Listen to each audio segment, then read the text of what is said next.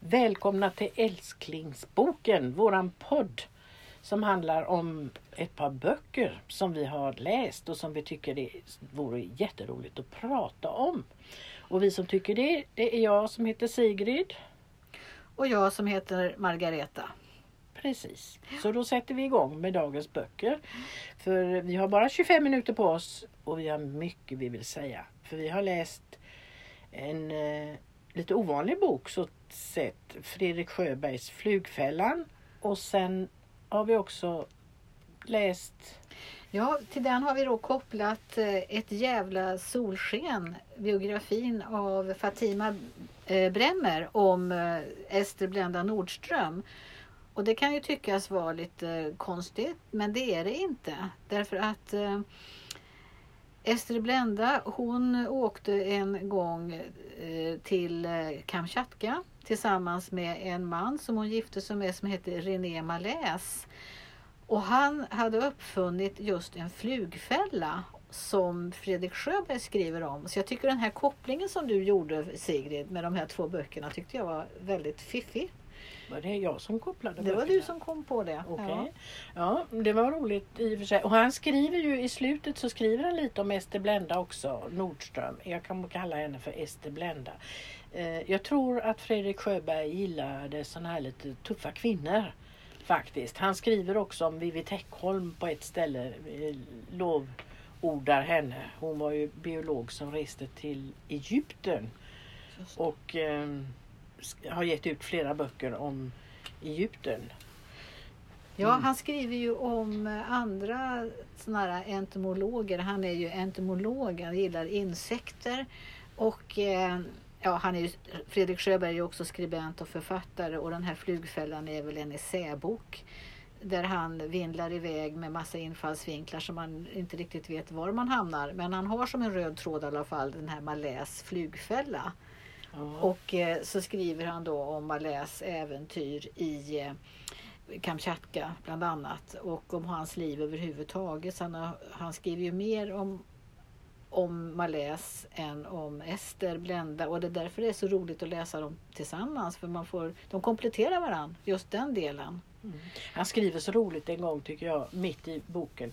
Alltså du säger att det är essäer, jag vet inte, ja det kanske det är. Jag tycker det är svårt att definiera den här boken för det är ingen ordning i den alltså. Han börjar med det ena och så kommer han på något annat och så spånar han om det och vissa saker, jo men det är nog, man kan spåra essäer. Men någonstans i boken så står det i alla fall att någon har sagt till honom så här, vad ska du med Malaise till?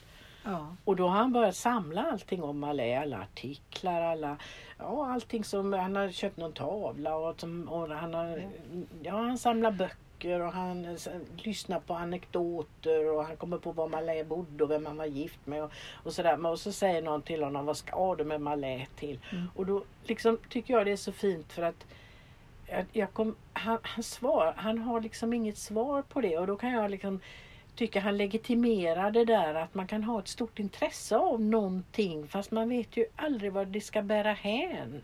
Och har man inget intresse eller nyfikenhet för något, ja då bär det ju inte hän någonstans överhuvudtaget. Nej, men i hans böcker bär det hän hela tiden och man vet inte riktigt var han är på väg. Det som gör att det är så roligt att läsa hans böcker, för det här han har ju skrivit flera förstås.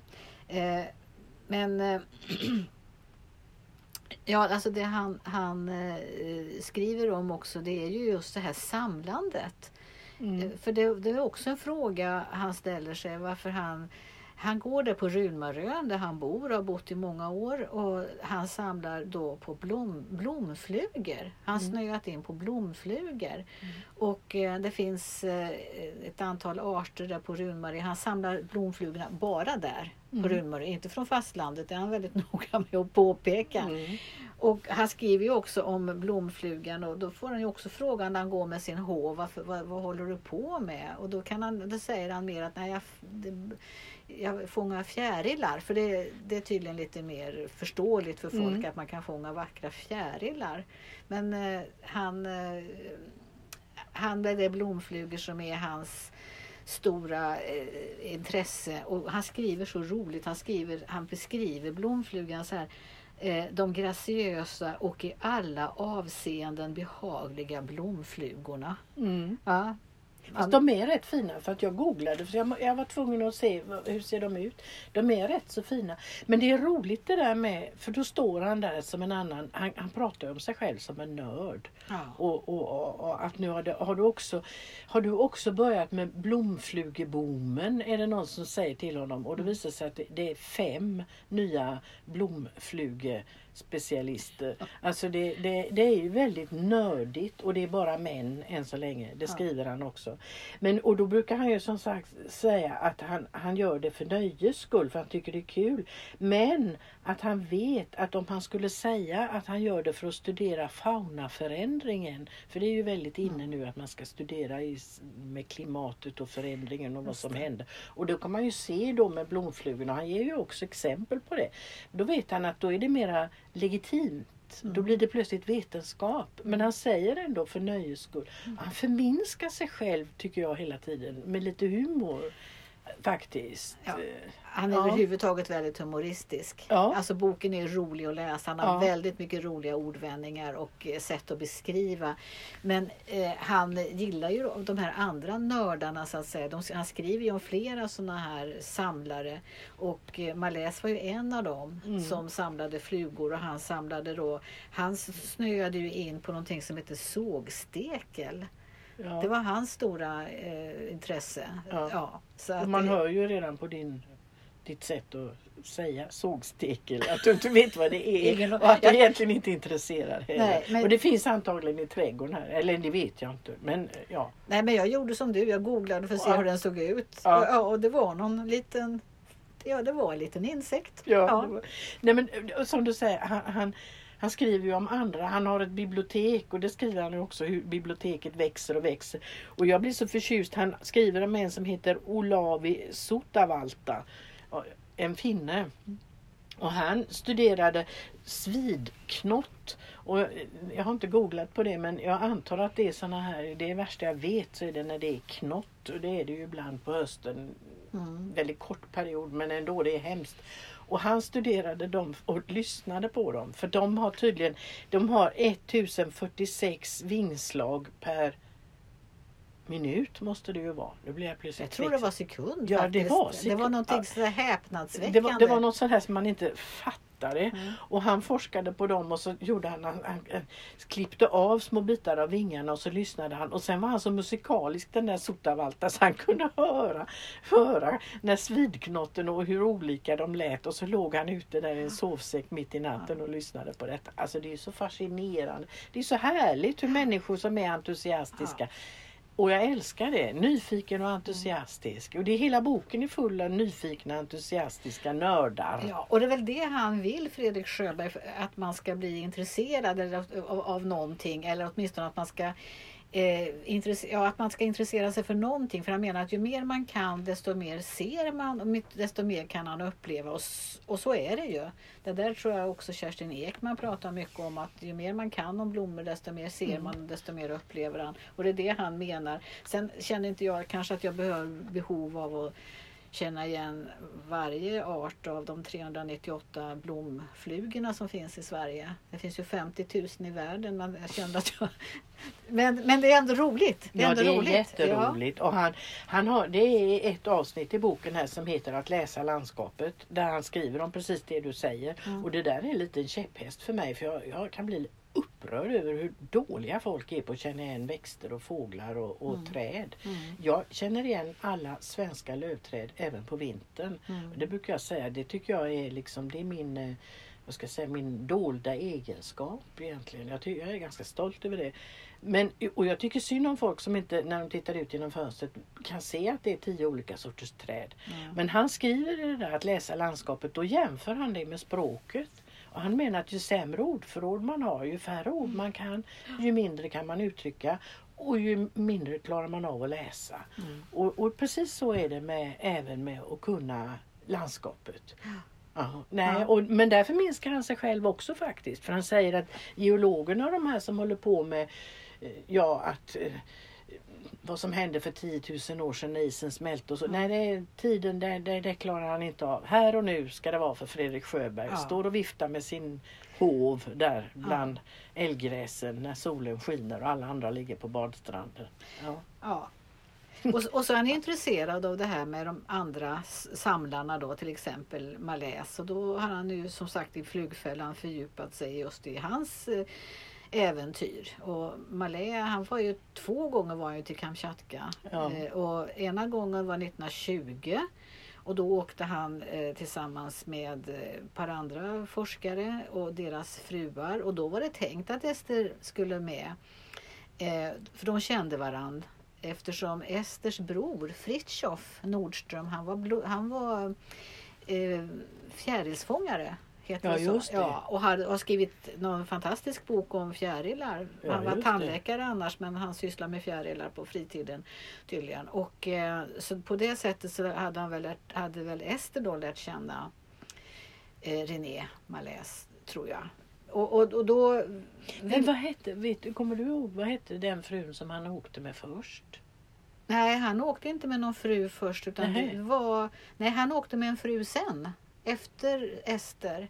Först var han gift med Ester. Ja. Då när de, för första gången var 1920. Då fick hon inte följa med. Men 1925 gifte de sig. Och det var ju också då ett, så att säga, ett skenäktenskap mer eller mindre. För hon var ju inte så intresserad av honom. Utan hon var ju intresserad av den här kvinnan Karin Van Frisell. Som det står mycket om i biografin. Mm. Men sen efter det så gifte han om sig med en kvinna som hette Ebba, tror jag. Ja, just det. Söder, ja någonting. Och de jobbade väl lite mer ihop, tror jag. Och där, jo, för det minns jag nämligen, för att hon och det skriver han lite sådär. Man märker ju att Fredrik Sjöberg, han gillade Ester Blenda, och den där Ebba var han väl inte så förtjust i. Men hon var väldigt duktig att ta hand om den där, har jag fattat, Malaise. Och hon samlade in en massa föremål där från Kamchatka och som hon skickade hem. Och då läste jag, de finns idag på Världskulturmuseet i Göteborg. Så jag tänkte att det ska jag gå och titta på minsann när jag är i Göteborg någon gång. För jag tycker det är lite roligt, och en liten namnlapp kanske där det står Emma. Ja. Jag vet inte vad hon hette, Ebba, vad hon hette i efternamn, och det kan ju göra detsamma. Ja, precis. Men nej, men det är spännande. Men då måste man ju prata lite om kanske Ester Blenda. Hon var ju inte så intresserad av, det har jag faktiskt inte tänkt på innan, men hon var ju lesbisk, och det, jag tycker det är väldigt tragiskt livsöde på något sätt, för att på den tiden så var det ju fängelse på, så hon fick ju hålla detta hemligt. Och det var ju, men då gjorde hon ju ändå ett skenäktenskap för att komma iväg och och få lov att resa ut. Och det tycker jag, det kan jag lite grann, det är ju lite ett sån där kompromissa på något vis. Ja, fast hon var ju iväg på andra resor också. Hon var ju väldigt omtyckt journalist. Och hon kom ju in i journalistiken där på 1911 började hon jobba, då var hon 20 år. Då började hon jobba på Stockholms Dagblad, som var en stor tidning då på den tiden. Och det här var ju då när journalistiken började bli lite modern.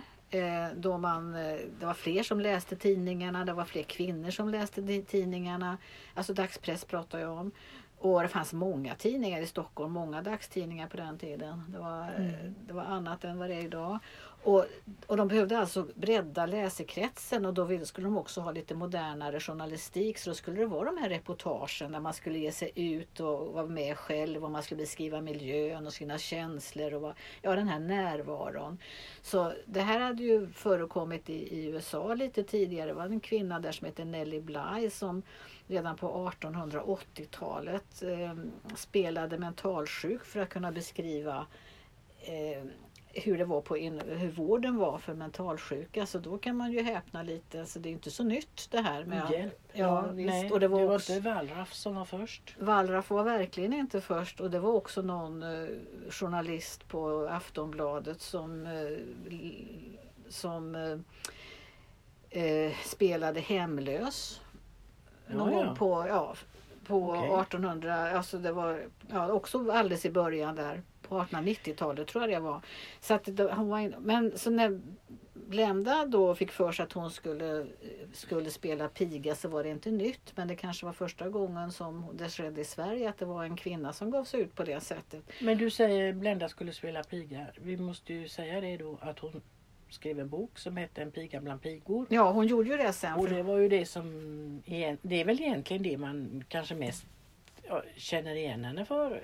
Alltså hon, sen var hon ju uppe i Lappland och skrev och dokumenterade om hur samerna hade det. Men En piga bland pigor var ju det som hon slog igenom med Ester Blenda. Och sen att hon har ju blivit lite inne på något vis, Ester Blenda nu. Det görs utställning om henne och skrivs bok om henne. Det har varit en film om henne, som en fantastisk film. Och det tycker jag är roligt att man lyfter de här kvinnorna som, samtidigt som jag kan tycka då att det är något sorgligt över hennes, hon jagar hela livet efter någonting. Och hon missbrukar ganska mycket och hon är ganska hårt och ansatt. Och hon, i början vill hon ju inte kompromissa. Hon har en man som friar till sig som jag tyckte väldigt mycket om, som heter Hjalmar Lundborg, som stöttade henne ekonomiskt då när hon var uppe i Lappland. Och han var så ledsen och friade till henne och var ledsen när han fick nej. Men, han var mycket äldre än henne men... Alltså Ester verkar ha varit en sån kvinna som alla älskade, både män och kvinnor. Och hon hade väl problem med det, men hon det var ju bara kvinnor, det var ju bara den här Karin som hon tydligen hade något förhållande med. Fast det vet man ju inte, och det är klart man inte vet, för det var ju ingenting hon kunde öppet visa. Men den här Fatima Bremmer som har skrivit den här biografin, hon har ju verkligen i boken där försökt att hitta all koppling till det här för att kunna se, för att kunna tolka deras foton och deras brev och sådär, för att se vad de kan ha haft för förhållande. Så hon argumenterar mer eller mindre för att det var så det var. Mm. Och hon börjar boken, biografin, med samma kapitel där Karin går in i Esters lägenhet när hon har dött. Hon bor då i en etta på Vikingagatan i Stockholm. Och hon... Och sen det börjar med att hon då hämtar sina kärleksbrev. Ja. Och det vet man ju inte om det är sant. Jag vet inte vad hon bygger det på. Det kan hända att hon har något belägg för det. Men så kan det ju mycket väl ha varit. Ja. Jo, men boken är ju dels är det ju baserat på brev och foton och så. Men den är ju ändå väldigt lättläst. Det är lite... roman över det hela också på något vis. Jo, men det är det. Den är skriven så här journalistiskt och hon tillåter sig vissa litterära friheter för att göra det levande helt enkelt. För man ska kunna känna att man är med Ester Blenda i hennes olika skeenden där. Och det så på det viset blir den ju lättläst och intressant. Men jag vet inte vad du säger, men jag kan ju tycka då Ester Blenda är en utav alla dessa kvinnor, och det är så roligt att man börjar och liksom lyfta fram dem. Men jag tänker ju, jag började titta, men jag tänker på en sån som Karin Blixen. Hon ingick ju också ett skenäktenskap med den där korkade bror för att kunna komma till Afrika. Mm. Och de har ju skrivit olika, eller jag ska inte säga att han var korkad, men jag fick en känsla av att han var ganska sådär. Och sen var det ju liksom Fredrika Bremer reste ju runt och var ju i Kuba, hon skrev böcker om och ja, men det finns ju många sådana här Mary Kingsley som paddlade kanot i långkjol och slog ihjäl krokodilerna med paraplyt. Alltså det är så roligt med alla de här lite kvinnor, det finns säkert många fler. Men så tänker jag också så här då, Flugfällan, de passar ju ihop de här böckerna att läsa, för ingen av dem är ju traditionell roman, utan det är ju, den bygger ju, samtidigt som författarna är väldigt nyfikna människor som gör olika saker, så får man ju själv vara lite nyfiken när man läser dem. Absolut. De ger ju mycket. Och Fredrik Sjöberg som skriver om blomflugorna, han har faktiskt skrivit en bok om fjärilar på Runmarö. Mm. Nej, det är inte på Runmarö. Det är på ostkusten, tror jag. Nej, nu blir jag lite osäker. Men det är en väldigt vacker bok. Precis. Så han har väl kapitulerat inför att folk vill läsa om fjärilar. Ja. Och den som vill läsa Ester Blendas, alla de här reportageböckerna som hon skrev, det var 4 stycken i första hand. De har ju kommit nu på Bakhålls förlag. Jaha. Så att jag har läst några, hon skrev om en motorcykelresa in genom Sverige och hon har sin pappa på med sig. Och ja, det var, hon har ju skrivit, och sen var hon ju i Sydamerika, hon var i USA och gjorde reportageresor, och så gjorde hon den här fantastiska resan då till Kamchatka med André Malaise, och där hon då bodde ett par år innan hon åkte hem, och så skrev hon en bok, och den skriver Fredrik Sjöberg om att den boken tyckte han var bitvis rolig, men den var också vemodig och sorglig, och att hon skriver inte ett ord om sin man i den. Nej.